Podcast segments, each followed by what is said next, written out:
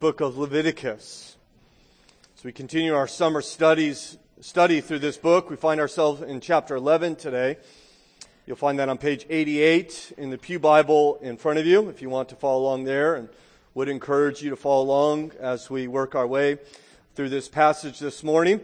Uh, I do want to um, say it's good to be back home and uh, praise God for this church and uh, I have I didn't realize how much I've missed you until it's stepping back here with you, and um, God has already done a great nourishment in my soul this morning, and I hope He has for you as well. And so it's wonderful to be back after a couple weeks. I do also want to um, uh, mention, if you're visiting with us this morning, uh, you might find the passage which we are going to consider in Leviticus 11 somewhat obscure, uh, somewhat strange. Uh, I do want you to understand that we also find it strange. Um, we are not often in the book of Leviticus. In fact, this is the first time I've ever studied it, maybe the first time you've ever heard a series preached through it. We do it not because we find it normal and easily applicable. We do it because we believe it's the Word of God. And we believe it is therefore given to us for our good and for our instruction and for our sanctification. And so though it is somewhat distant from us, uh, I trust God will be pleased to do a good work in us through it. And so consider uh, this morning Leviticus chapter 11. Uh, I'll read um, some verses 1 through 8 and then jump to the end of chapter 11, and the, the verses will be on the screen behind me. Hear now the word of God.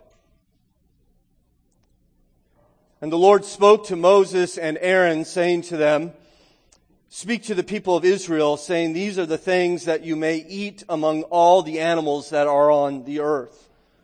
Whatever parts the hoof and is cloven footed and chews the cud, among the animals you may eat. Nevertheless, among those that chew the cud or part the hoof, you shall not eat these. The camel, because it chews the cud but does not part the hoof, is unclean to you. And the rock badger, because it chews the cud but does not part the hoof, is unclean to you. And the hare, because it chews the cud but does not part the hoof, is unclean to you. And the pig, because it parts the hoof and is cloven footed but does not chew the cud, is unclean to you. You shall not eat any of these, their flesh. And you shall not touch their carcasses. They are unclean to you. Chapter, uh, verse 41. Every swarming thing that swarms on the ground is detestable. It shall not be eaten. Whatever goes on its belly and whatever goes on all fours or whatever has many feet, any swarming thing that swarms on the ground you shall not eat, for they are detestable. You shall not make yourselves detestable with any swarming thing that swarms, and you shall not defile yourselves with them and become unclean through them. For I am the Lord your God. Consecrate yourself therefore and be holy. For I am holy. You shall not defile yourselves with any swarming thing that crawls on the ground. For I am the Lord who brought you up out of the land of Egypt to be your God. You shall therefore be holy, for I am holy. Our Father, we pray that you would indeed, through your word and your abounding kindness to us, make us a holy people that is, we would be a people that are like you. In order that we might display to an increasingly dark world what their Creator is like and the mercy that He would offer them. We confess this morning that you indeed are holy. Holy, holy, holy is the Lord God Almighty. May your people, Hamilton Baptist Church, by your grace, be a holy people. That we may be a light in this nation whose birthday we celebrate in just a couple days. We thank you for America. We thank you for the freedom in which we enjoy even now as we consider your word. And yet, Father, there's great work that needs to be done in this land. Be pleased to use your people that we might bring your kingdom as our Lord has taught us to pray. Let your kingdom come here on earth as it is in heaven. We ask it in Christ's name. Amen. The Jewish people have an ancient story, a fable that was added to their collection of writing called the Apocrypha. The name of the story is Bel, called Bel and the Dragon. It's the story of Cyrus, the king of Persia, who worshiped an idol called Bel, B-E-L. And to worship Bel, his priests would place food offerings before this idol every day as a way to feed this God, their God. And, the following day, the food was all gone, and everyone assumed, of course, that Bel ate the food in private uh, uh, the, throughout the evening in his temple. Everyone except, of course, the prophet Daniel. One day Daniel confronted King Cyrus, or one day Daniel was confronted by King Cyrus as to why he refused to worship Bel. Daniel said, you know, I only worship living gods and there is only one living God and I don't worship dumb idols.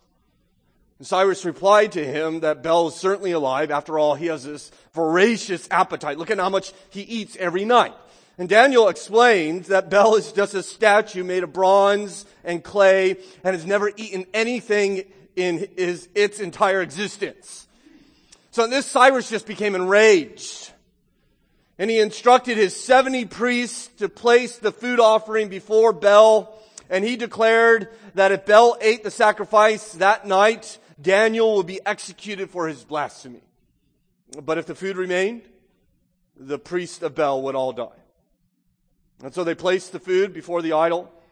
The temple door was locked and sealed. The evening passed, the morning came, the door was open, the seal was broken, and the food was gone. Cyrus quickly praised loudly the greatness of his god Bel, but to his utter annoyance, Daniel only laughed.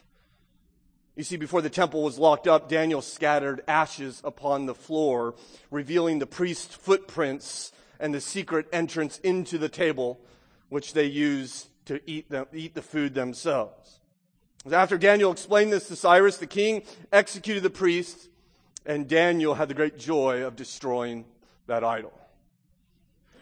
We've seen in our study of Leviticus that these offerings that are made to God are often called food offerings. But we have noted, haven't we, already in our study that God doesn't eat them. Right? They're not brought into the tabernacle and gone by morning. In fact, no food is ever brought into God's temple. They're simply burned on the altar outside in the courtyard or eaten by the priest and the worshiper. Now, the portion that is burned symbolically uh, is a, is a way to understand God fellowshipping with them, receiving them as a food offering. But God does not eat. God has never eaten. But people do don't they? And as we see in Leviticus 11, God is very interested in what they eat and what they don't eat. Now, as you know, we're working our way through the book of Leviticus. This is our fifth week. I think maybe 13 sermons, God willing, in this book. And, and we've, we've already testified that Leviticus to many people is a chore. It's a burden. It's, it's where your, your intentions to read the Bible through in a year die, right? They come to Leviticus and Leviticus kills those desires until next year. I want, and I want you to understand the people of Israel didn't see it that way. It was life-giving instruction that solved the problem of, uh, of, God's unapproachable presence. Leviticus answers two questions. The first half, really the first 16 chapters of Leviticus answer the question, how can we live with this holy king who now has chosen to dwell in the midst of our camp. The second half of Leviticus 17 through 27 is not how to live with him, but how to live for him. And so we've been considering how we can live with him. The answer that we've already seen in the book of Leviticus is this word called atonement. Atonement kind of means at one mint, to be reconciled. And Leviticus teaches us that there's really two elements of atonement. One, atonement is often discussed in the context of forgiveness. That, that we have offended God by our sin, we are indebted to Him, and that we, we, we find that atonement in making a ransom payment to Him through a burnt offering. But there's a second element of atonement that Leviticus is helping us understand. One that I think is very minimized, it certainly is in my life until I've had time to study this book, and it is the idea of defilement. That we not only undead ourselves to God through our sin, we actually defile ourselves and even defile God because of our sin. And in order to find atonement, we must be purified. And therefore God gave them the purification offering, sometimes called the sin offering. And so, in other words, sin does two things. Sin indebts us to God, requiring His forgiveness, and sin pollutes us, requiring God's purification. Now, this is not just an Old Testament concept. The New Testament uses this as well. You might be familiar with 1 John 1 9. If we confess our sins, He is faithful and just to do two things, right? To forgive us our sins and to what? To cleanse us from all unrighteousness. It first uh, deals with both our debt to God and our, our lack of purity with God. We even sing about this in the hymn Rock of Ages. We sing to God, be of sin the double cure, save from wrath, and make me pure. You see, maintaining purity was very important to God. It's very clear in this book.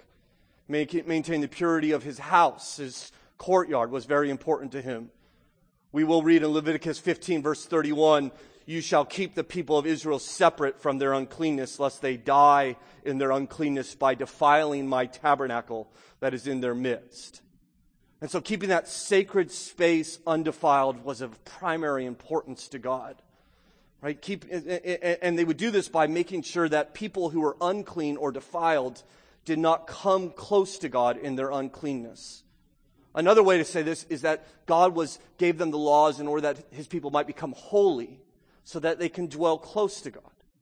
And we come to this section of Leviticus from chapters 11 through chapter 15. It's really about how to make a holy people. That God wants his people to be holy, to be distinct. And, and as we study these laws that, uh, as we'll, I'll, I'll mention in a moment, no longer apply to us. I want you to be thinking in your mind, how is it that we today, as followers of God, are to be distinct? What should the world think of us? Not what does the world think of us? That's a perhaps a different question. What should the world think of Christians?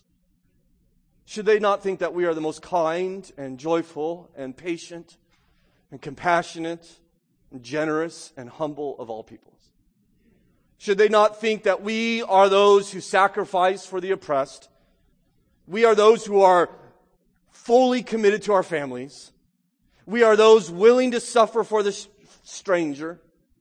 We are those who are devoted to God. In a word, should they not think of us as holy? God wants us to be holy. He wanted his people always to be holy, as we see here. He wants them to be distinct, set aside, even in what they eat.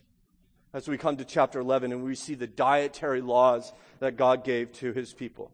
I want to break this sermon down in three parts. The first part is we're just going to explain these laws. I will spend probably the bulk of my time, if you're keeping time this morning, just please know, a bulk of my time will be on point one. Don't panic, because point two and point three will be um, much quicker as we move along. So let's consider, first of all, that these food laws, uh, uh, uh let's explain them. The food laws explain. Now, every culture divides the animal kingdom. We do in many ways. We, um, we divide the animal, animal kingdom based upon what they eat, right? We have carnivores and herbivores and omnivores. We divide the animal kingdom based upon where they live. We have marine animals and land animals. We divide them based upon species. We have mammals and birds and reptiles. We divide them based upon when they're active, nocturnal and so forth, right? Where we divide the animal kingdom. Every culture divides up the animal kingdom. The Jews were no exception, but they divided the animal kingdom based upon what was edible, what they could eat. Clean animals they could eat, unclean animals they could not eat. And we see this, if you spend time this week looking at Leviticus 11, it's extensive as he goes over all the different types of animals. But note that this is not new to the people of Israel who are now camped at the foot of Sinai receiving the covenant. If you remember in Genesis 6, remember Noah? He was to take one pair of every unclean kind of animal and seven of every clean animal. So this has evidently been known to God's people for quite some time. In Leviticus 11, we have the greatest detail given, and it's really broken up in five different categories of animals. We begin with walking animals, and then swimming animals, then flying animals, then dead animals, then swarming animals. And so begin considering the walking animals. We'll see this in verses 2 through 8, as well as 26 through 27. Look in verse 2. Speak to the people of Israel, saying, These are the living things that you may eat among all the animals that are on the earth, whatever parts the hoof and is cloven footed, and chews the cud among the animals you may eat. Nevertheless, verse 4, among those that chew the cud or, or, that's the key, part the hoof, you shall not eat these. And then it goes on to list the number of animals. So in order to eat a land animal, in order for it to be clean, it has to do two things. It has to, one, chew the cud. That is, it will swallow its food without chewing it, and then at its leisure, bring it back up from its stomach and chew it up. And it, number two, has to have a parted hoof. Right? It, it, um, so it's, a horse, for instance, does not have a parted hoof, but a cow does, a sheep does, uh, a goat does. Those are the animals in which they could eat. And so you'll read on, a camel is unclean. They could not eat a camel because it, it chews the cud, but it does not part the hoof. And a pig is unclean because though it parts the hoof, it doesn't chew the cud. And later you'll find out that animals with paws, in case you're wondering, are unclean as well. And so dogs and cats are off the table. Okay? Uh, the next group of animals that you see are swimming animals, verses 9 through 12. These you may eat of all that are in the waters. Everything in the waters that has fins and scales, whether in the seas or in the rivers, you may eat. But anything in the seas or the rivers that has not fins and scales, of the swarming creatures in the waters and the living creatures that are in the waters, it is detestable to you. So it has, fish have to have two things. Once again, they have to have both fins and scales. So catfish are out, right? Amen. There's, there's, uh, they have fins, but no scales. Okay. And all those nasty oysters that some of you weird people eat, those are out, right? Shrimp, lobster, some, some of the good stuff, those are out, right? Okay, okay, then we move on to flying creatures. Look at verse, you see this in verse 13 through verse 23. Note verse 13. And these you shall detest among the birds. Sh- they shall not be eaten. They are detestable. The eagle, the bearded vulture, the black vulture, the kite, the falcon of any kind, every raven of any kind, and it goes on and on. In fact, less than half the birds listed we actually can identify, that we actually know what he's uh, talking about, what kind of birds these are. It seems like most of the birds that are listed as unclean are those that feed on flesh, whether birds of prey or, or scavengers. We do know that uh, you could eat chicken or quail or those type of birds that would be legitimate. We move on to flying insects in verse 20. All winged insects that go on all fours are detestable. Yet among the winged insects that go on all fours, you may eat those that have a jointed leg jointed legs above their feet with which to hop on ground. Of them you may eat the locust of any kind, the bald locust of any kind, the cricket of any kind, the grasshopper of any kind. But all other winged insects that have four feet are detestable to you. So, in order, if you want to eat an insect, um, it, it, it can't just be a flying insect, so like butterflies are out, and it can't just be a crawling insect, so roaches are out and things like that. All right, it has to be a hopping insect. So grasshoppers and locusts and those type of things. And by the way, in the Middle East, that's a major portion of their current diet. Um, grasshoppers, many people still eat um, grasshoppers and locusts. In fact, uh, I went, took five of my children backpacking in May, and we actually ate some grasshoppers uh, while we were backpacking. And um, they are not very tasty, I'll just tell you that. Um, I don't know, they need some honey or something, or uh, I don't know what they need, but uh, evidently you were allowed to eat them back in that day. Okay, uh, the fourth category is the, the dead animals. So look in verse 24. And by these you, and by these you shall become unclean. Whatever touches their carcass shall be unclean until the evening. And whoever carries any part of their carcass shall wash his clothes and be unclean until evening. And, and you can read on, and what he's explaining is if you listen, if you touch an unclean animal, like if you ride a camel, that doesn't make you unclean. The animal's unclean, but touching it does not make you unclean. But if the unclean animal dies and you touch its carcass, that will make you unclean. And I, I think it's most likely because death is a contradiction to God's purpose. Death exists because of sin, and whoever touches it, therefore, contracts a state of uncleanness and is not fit in order to draw close to God in that state. Lastly, we have these swarming creatures, as you see in verse 29. And these are unclean to you among the swarming things that swarm on the ground, the mole rat, the mouse, the great lizard of any kind, and so forth. So I, I don't know what a swarm of mole rats is like, um, but I can imagine that would be unclean. Um, I, I think what, when we say swarming doesn't mean a lot. He means things that kind of dart and dither in an unpredictable fashion. And uh, he says those things are unclean. And if they're corpses, sometimes these animals you could read on get into your house. And if they're corpses, you find it like a dead mole rat in a pot, and that pot is now unclean. Whatever it touches is unclean. Okay? And so those are the f- kind of five categories of clean and unclean animals. Of course, you're all wondering, why? Right? I mean, what is the point? This seems very strange and crazy. Well, let me give you three reasons why God gave these laws. And perhaps you might not think them so crazy after all. First of all, the food laws are given so that they can draw near to God. Right? The food laws are given for worship. And you've noticed that he's talking about clean and unclean and how these things will make you clean and unclean. And you hear words like defiled and detestable. You're going to get a lot more of that in Leviticus, by the way. Clean, the words clean and unclean are mentioned 191 times in this book. 134 of those times are just in chapters 11 through chapters 15. Half the references to clean and unclean in all the Bible are found in the book of Leviticus. And so I think it's going to be helpful. We're just going to pause here for a moment and try to figure out, this will help us in the coming sermons. What does he mean by clean and unclean and so forth? These are, God is giving his people uh, the idea of that they have a ritual status. And I've done my best to kind of create a graph there on the back of your note sheet. And so you might want to pull that out and turn that over. And um, I want to explain to you that God is going to um, give us the instruction in the book of Leviticus that everything in the world, everything and everyone is either holy or common. So everything and everyone fits in one of those two categories. Holy, that is specifically set apart and devoted to God, or something that's common. Now, of all the common things, you can break down in two other categories. Everything that is common is either clean or unclean. And, and moreover, we will find out that you can move through these ritual states. So if you're clean and you want to make something's clean, you want to make it holy, you would uh, sanctify it. Or if something's holy and it becomes common, it's become profaned. And if something is clean and becomes unclean, you've polluted it or defiled it, but you could take something unclean and you could clean it. Most of the time, some things are permanently unclean, like a dead body.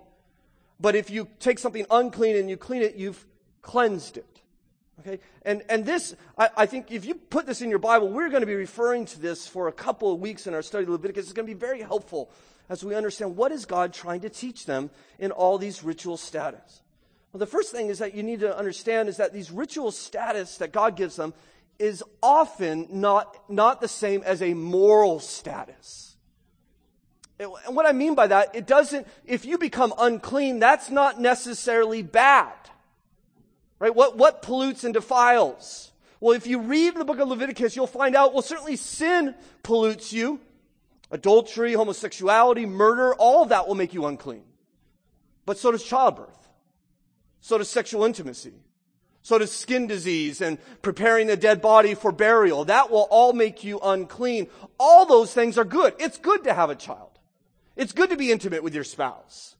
And yet these things still will make one unclean. It, it's not a, a, a, statement on their, their righteousness or their, their morality. In fact, often it will be wrong not to become unclean. Right? Somebody has to prepare a body for burial. To not do so would be wrong. This is not often about morality. I think the better analogy would be to understand that the state of uncleanness is more like becoming sick or dirty, not unrighteous.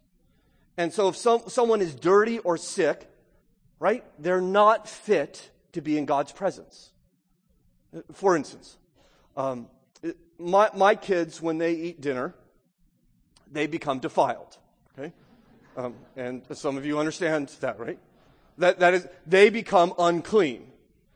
And they are no longer fit to move into other parts of the house right? In fact, often they are sent outside the camp, right? In order, that is outside, in order to be clean. Right? This is not an issue of morality. It's an issue of fitness or appropriateness. It would not be appropriate in the state in which they are to put them on the couch, right? They have first to be cleansed. And so when God is talking about cleanliness laws, he's not, he's often not talking about morality. He's just saying you're not fit to be close to me in that state. Another example might be, listen, you, you can't go into the hospital and hold a baby if you have the flu. It's not an issue of morality. You're just not fit to be there. And by the way, if you want to perform surgery in a hospital, it's not enough simply to be healthy. You have to be sterilized. To use the analogy, in other words, you have to be holy right? And so just as your physical state is going to determine what you can do and where you can go in a hospital, so your ritual state will determine what you can do and where you can go amongst the people of God. So who can enter God's house? Who can draw near to God? Only those who are what? Holy. Only those who are set aside, set apart for God, priests and holy objects. Now, the clean people, the, the normal state of Israel, they could come into the courtyard, they can draw to God's presence, but they could go no farther. Now, if you're unclean, you could not come close to God. You couldn't come in the courtyard. You're usually isolated or sent away because the unclean and the holy can never meet. Right? I, I don't know if you ever tried to jump a car and you switch the cables, right? And sparks begin to fly everywhere. That's what happens when the unclean comes in the presence of God who is holy.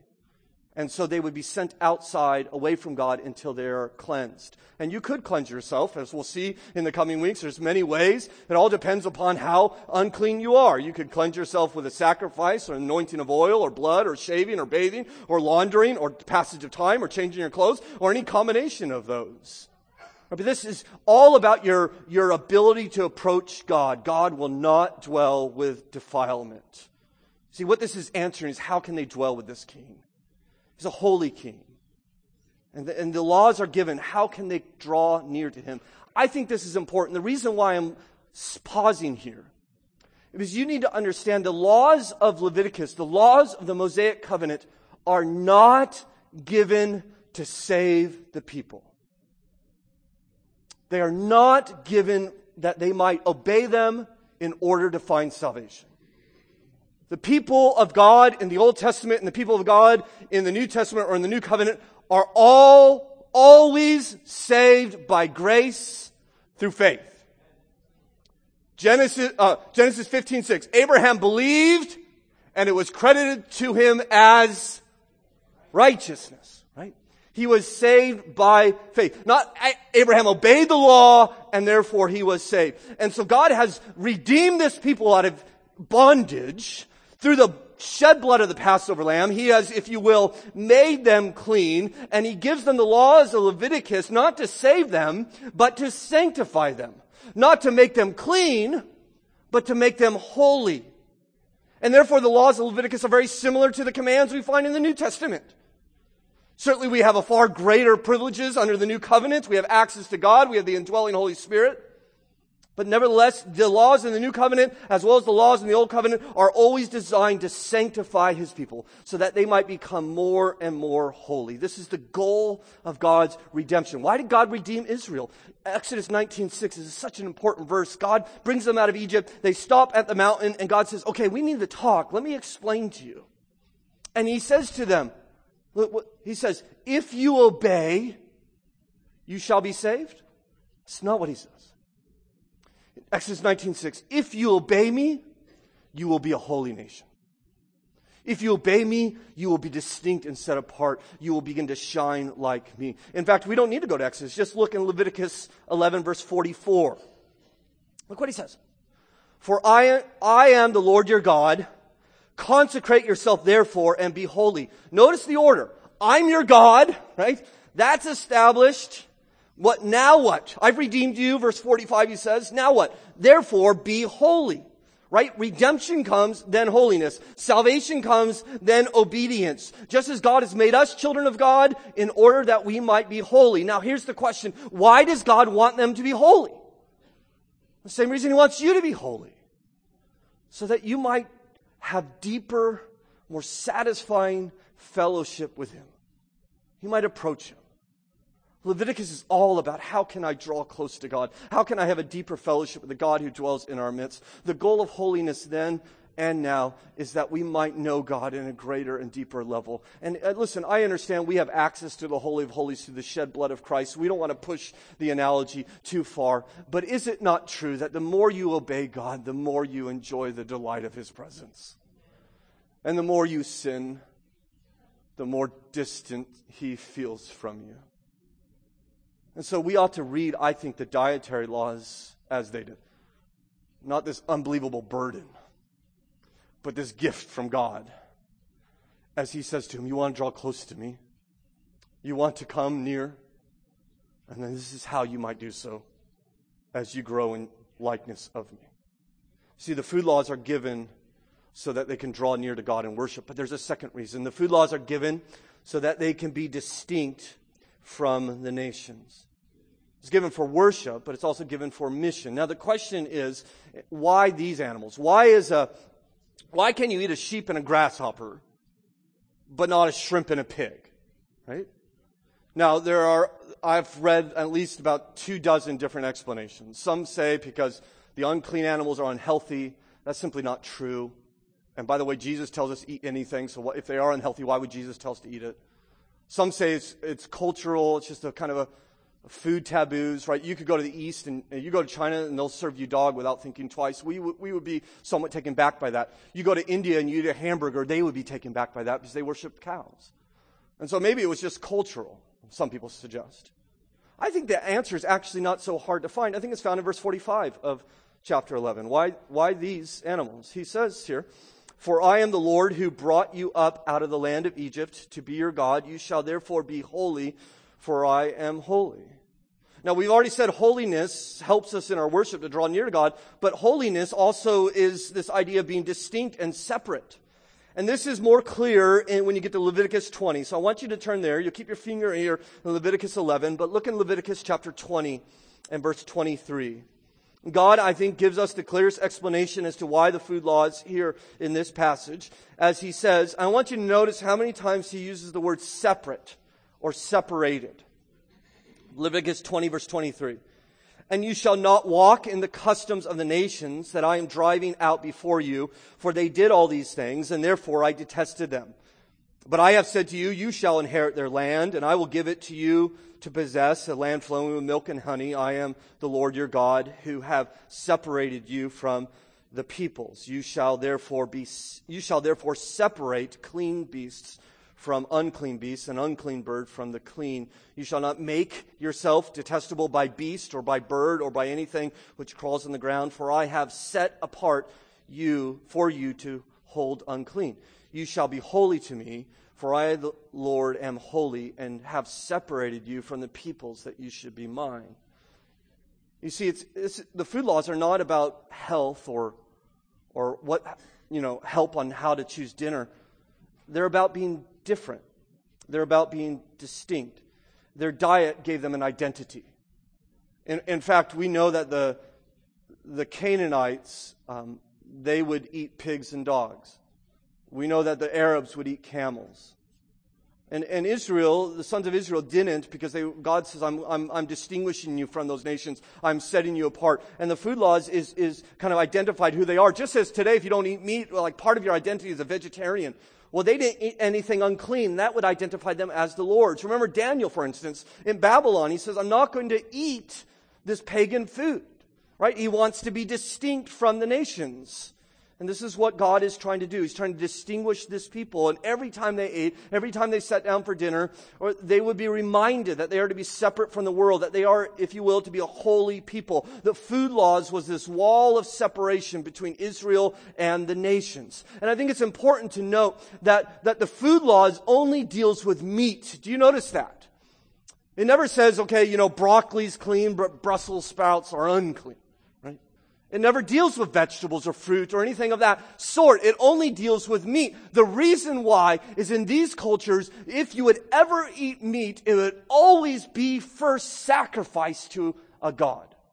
Meat was always consumed in the context of worship. We even see that in the New Testament days when in Corinth, remember, they, they would go to the market and want to buy meat, but the meat was first sacrificed to an idol and they were unsure. Can I eat this meat or should I not eat this meat? Because the, the meat was always identified within the context of worship. And we get to the book of Revelation, interestingly enough, in chapters 2 and verse 14. In one of Jesus' letters, he says, some of you hold the teaching of Balaam, who kept teaching Balak to put a stumbling block before the sons of Israel to eat things sacrificed to idols. Jesus is referring to the story in Numbers 25. I don't know if you remember this. Remember Balaam tried to curse God's people, but God wouldn't let him. So he went back to King Balak and he said, this is what you do. I can't curse them, but this is what you do. You get, you get the people of Israel to eat with your people, the Moabites. You get them to eat with you. And if they eat with you, they'll start worshiping your gods. And if they start worshiping your gods, they'll start marrying your daughters. And if they start marrying your daughters, they'll become just like us. And you know what happened? Exactly what Balaam said. You read it in Numbers 25. The people of God lost their distinction, became assimilated amongst the Moabites. And so God, God says, resist the food of the nations. And it was this built in protection to keep them from becoming assimilated to the world, that they might be distinct and set apart and holy. Now, we, of course, listen, we, we are to engage the nations, are we not? We, we are to, uh, we'll talk about later, uh, we are to eat with the nations, with the world. But we need to be careful how close we become to the world, do we not? Second Corinthians chapter 6 says, Do not be unequally yoked with unbelievers, for what partnership has righteousness with lawlessness? Or what does a believer have in common with an unbeliever? What agreement has the temple of God with idols?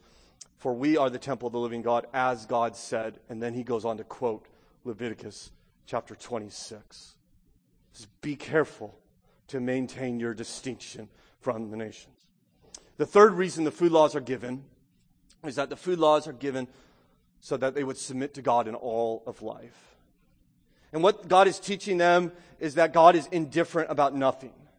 He's interested in every aspect of their life, and every time they ate, sat down and ate meat, they were reminded that they are to submit to God, that God was in control even of such mundane things as food, that God is not something we give our, our Sundays to or our Saturdays as they would, but all of life was devoted to them. In fact, what God is teaching them is you cannot divide the secular from the sacred. In God's mind, everything is sacred.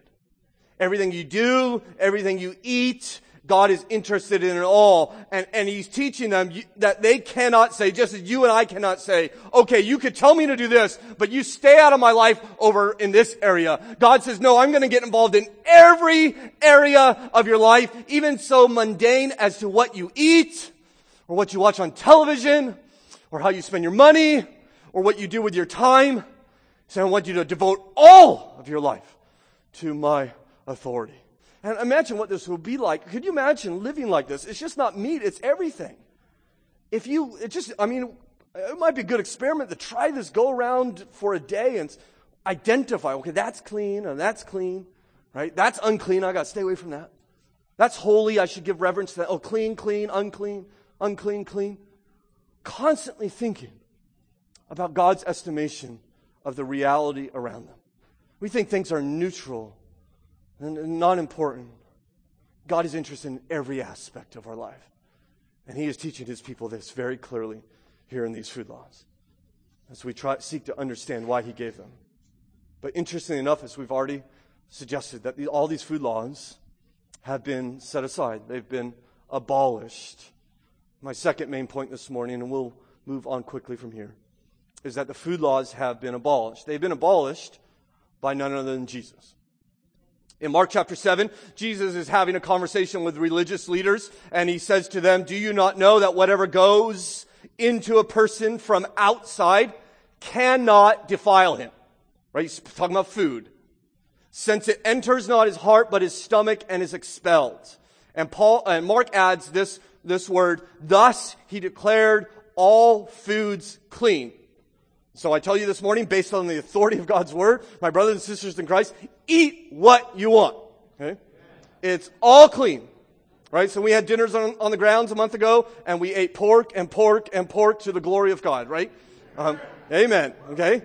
Uh, uh, so we are to, it's all been set aside. But the question is why? I mean, why did they have it under the Mosaic covenant, but now under the new covenant, we no longer have the food laws? Well, the, remember the food laws were, one of the points of the food laws was to divide the people of God from the nations, to set up this wall between them. And we get to Acts chapter 10 and Peter's praying on his roof and the Bible says that Peter became hungry. And while Peter was hungry, the scripture tells us Peter saw the heavens open and something like a great sheet descending. In it were all kinds of animals and reptiles and birds of the air. That's Leviticus 11. Okay? And there came a voice to him, Rise, Peter, kill and eat. But Peter said, By no means, Lord, for I have never eaten anything that is impure or unclean. I can't eat that. Those are unclean. And God says to him, and the voice came to him a second time, What God has made clean, do not call unclean or impure. Now the point was not to give Peter instructions for lunch. Because as soon as that vision ended, there was a knock at the door. And who was there? But a couple of Gentiles. And they said, Peter, our, our, our boss, our leader, Cornelius, a Gentile, wants you to come to his house. Now, it is forbidden by, by custom in this day for a Jew to enter into a Gentile's house. But Peter goes and he arrives at Cornelius' house, comes in, and he explains to him why he came into his house, saying, You are well aware that it's against our law for a Jew to associate with a Gentile or to visit him. But God has shown me that what I should not call, that I should not call any man impure or unclean. And then Peter preaches, tells them about Christ, as Craig read for us this morning. And Cornelius and his whole house are saved and are baptized. And Peter begins to declare that God has abolished the barrier between Jew and Gentile. For which I say, Amen. Because I once was impure and unclean to the people of God, and I am, by God's grace, no longer and you are as well. God has set that aside. You see, the food laws set up this barrier. And since God no longer distinguishes Jew from Gentile, they are all one in Christ. Galatians 3.28. The dietary laws are now obsolete. In fact, they are even harmful. We are not to make these distinctions between Jew and Gentile. That covenant is over. Now there is one people under God from every tribe, language, and nation. And so we should not separate ourselves from the nations like the Jewish people did. Their mission was, if you will, if I can put it this way, was we're going to be holy, nations come and see. Our mission is not to call the nations to come and see. Our mission is to go and tell. Right? We are to go and be among them and proclaim who God is and how He has made a way for them to be reconciled. We are to be with them, but not of them. We are to be among them, but distinct from them. Right? Distinct in our holiness. And, and that doesn't have to do with food laws. It has to do with our our, our righteousness, our morality.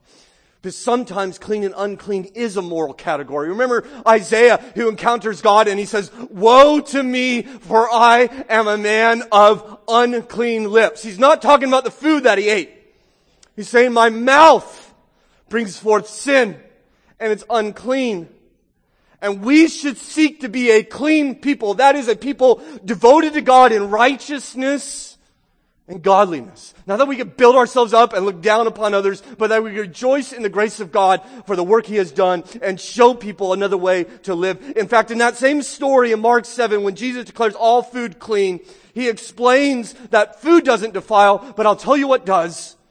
What comes out of a person is what defiles him, the Lord said. For out of the heart of man come evil thoughts, sexual immorality, theft, murder, adultery, coveting, deceit, sensuality, envy, slander, pride, foolishness.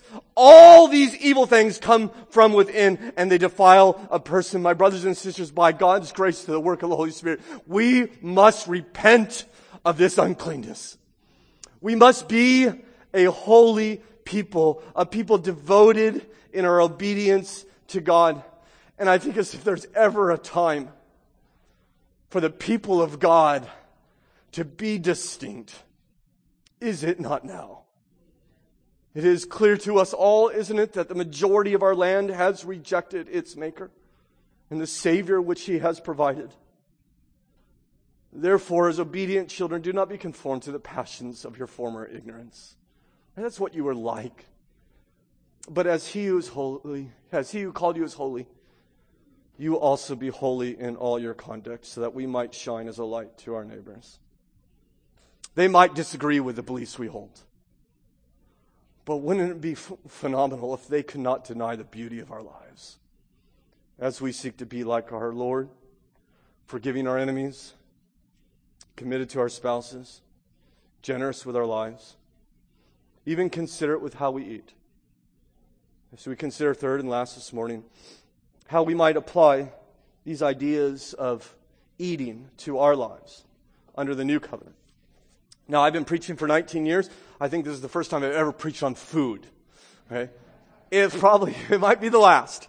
So I'm going to take advantage of this, if you will, and um, handful of minutes I have left. I think God has a lot to tell us about how to eat. Certainly not the, the dietary restrictions.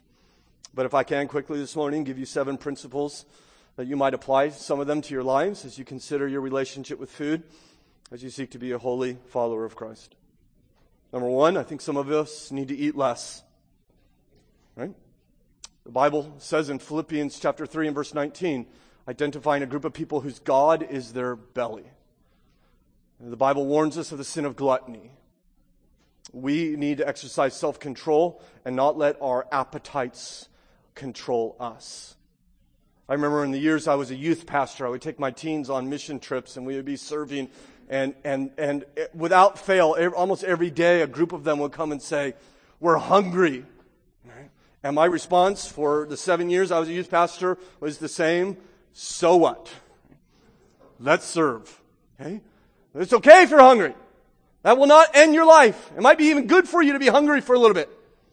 And I think we might show obedience to God by pushing away from the table and say, No, I will not let my appetite control me. I will follow God. Some of you might need to eat more. Right? We are, live in a culture, especially in Loudoun County, that is so obsessed with image and beauty that it becomes a God to us. And we count every calorie we eat and make sure I'm eating this kind of calorie and not that kind of calorie. And I just want to suggest to you that Jesus ought to be far more important to you than your appearance. You know, the Bible says in 1 Corinthians chapter 10, verse 27, if you are invited over for dinner, quoting, eat everything that is set before you without raising questions of conscience. Don't count its calories. Receive it as a gift that it is. Number three, there are times for all of us when we should not eat. That, we, that is, we should fast. Jesus assumes we will fast. He gives us instructions on how to fast. When we fast, often during the meal times, we have uh, this block of time which we could devote ourselves to pursuing God, to prayer. We, often the hunger pains will draw us, remind us that God is able to satisfy us far more than food, that He is more important to us than food. Is fasting part of your devotion to Christ? You do, if you're a member of Hamilton Baptist Church, you know that at least two, three times a year we call for church wide fasts as we devote ourselves to prayer. Do you join us when we do that? Number four, we should use food for mission. As we've st- learned in our study of Luke's gospel, which we'll return to in the fall, Jesus is constantly eating with prostitutes and tax collectors and Pharisees. Why? So that he might enter into their lives and bring them into a relationship with God. Remember uh, Zacchaeus, we'll consider him in Luke 19 as we resume. Jesus wants to bring Zacchaeus to faith, and what does he do? He invites him out to lunch, right? More specifically, Jesus invites himself over to Zacchaeus for lunch, right? In order that he might break bread with this man and tell him about the mercy of God that covers sin. So Israel was to separate from nations. We are to do the opposite. We are to befriend our non-Christian neighbors in love so we can reach them for Jesus. My question for you is, when is the last time you've had a neighbor over for dinner? When's the last time you've had people in our community and you said, would you like to come to our house and, and, and eat with us? Tuesday's 4th of July. Maybe some of you be barbecuing. When's the last time you had a community barbecue and just invited everybody? Hey, I'm going to be grilling hamburgers at 2 o'clock. Why don't you all come over? That you might break bread with one another. This is not the model that our Lord has given us. And yet we are so withdrawn and just want to be with our people. We need to engage the nations in love, our neighbors in compassion. Number four, five, use food for fellowship. Acts chapter 2 says they broke bread from house to house. They ate their food with a joyful and humble heart Breaking bread unites people together. We should be in each other's homes often and repeatedly sharing meals with one another. I ask you, when's the last time you had brothers and sisters from this church into your house to eat, dinner together?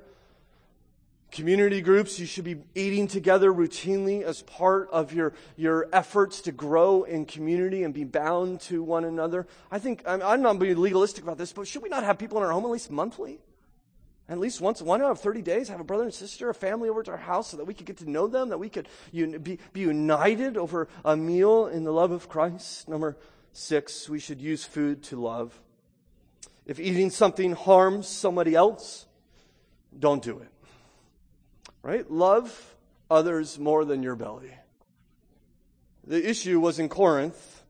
Some thought eating that meat sacrificed to those idols was a sin. Paul says it's not a sin. Idols are nothing.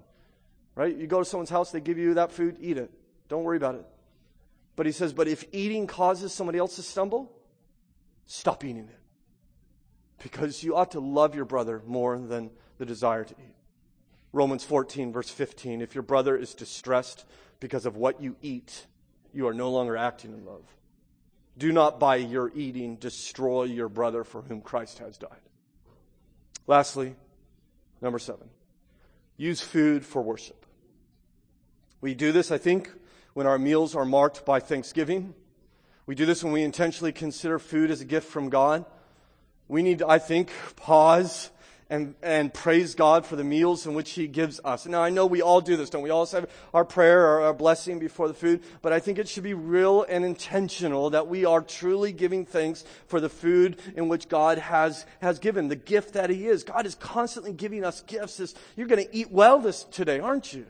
I mean, we're all going to feast today by the world's standards, and it's all God's gift. I mean, go, go peel an orange to the glory of God. I mean, it's beautiful and it smells sweet and it's prepackaged, and you take off the wrapping, and it's already sliced up for you, right? And it's all for God's glory. He gives that to you. You might rejoice in it. Don't let that be routine. You know, uh, uh, Craig prayed for the work that we have in Ghana, and we this will be our third trip to Ghana this year. Um, I was there in, in earlier this year, and you know, I, I, I was talking to Pastor Paul, and he said there are people in his church that daily do not know what they'll eat. Like literally, they wake up in the morning and there is no food to eat. But when they get food, they thank God for it. You and I have an abundance of food. Should that make us, therefore, less thankful or more? I think we ought to be far more thankful for all that God gives us. Use this food as a way to draw your heart to God, to worship Him. Of course, we do this in the Lord's Supper as we nourish our souls on the sacrificial death of Jesus. In fact, my friends, all these food laws, you know what they all pointed to? They all pointed to Christ. They all pointed to our Lord.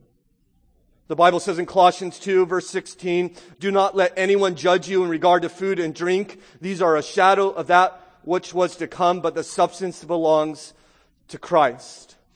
The clean foods pointed to Jesus, for He is, if you will, the clean food we are to eat, to nourish ourselves on. Jesus Himself said in John 6 and verse 51, I am the living bread that came down from heaven. If anyone eats of this bread, he will live forever. And the bread that I will give for the life of the world is my flesh. In talking about his flesh, Jesus is saying, I'm giving myself up to be crucified so that sinners like Stephen Karn and the rest of you will have an opportunity to receive the grace of God. That Jesus would give up his flesh not because he deserved to die and to bear the wrath of God, but because I do for eternity. And there he would take God's wrath upon himself and, and be raised from the dead three days later and announce as the victorious King of Kings, the one who has conquered death itself, if you will submit your life to me in faith, you will turn from your sin and surrender yourself to me, you, by my grace, will be saved forever and ever. He said, the bread that I give for the life of the world is my flesh. Have you laid hold of Christ by faith? Are you feasting upon him that you might be saved? My hope is that we all would leave here not with our bellies drawing us to food, but with our souls drawing us to the living bread, which is the Son of God. Our Father in heaven, we are thankful for our Lord and the work that He has done. We, we delight in food. It is certainly your gift, and we delight even more, I think. All joking aside, it is true. We delight that these laws have been set aside that we might enjoy the abundance which you have created. We thank you for that. But let our greatest delight be found in Christ. And may we submit all of our lives, including what we eat, how we eat, when we eat, with whom we eat, to our Lord. That we might be a holy people who seeks to spread your kingdom and to glorify our risen King. We pray in Christ's name. Amen.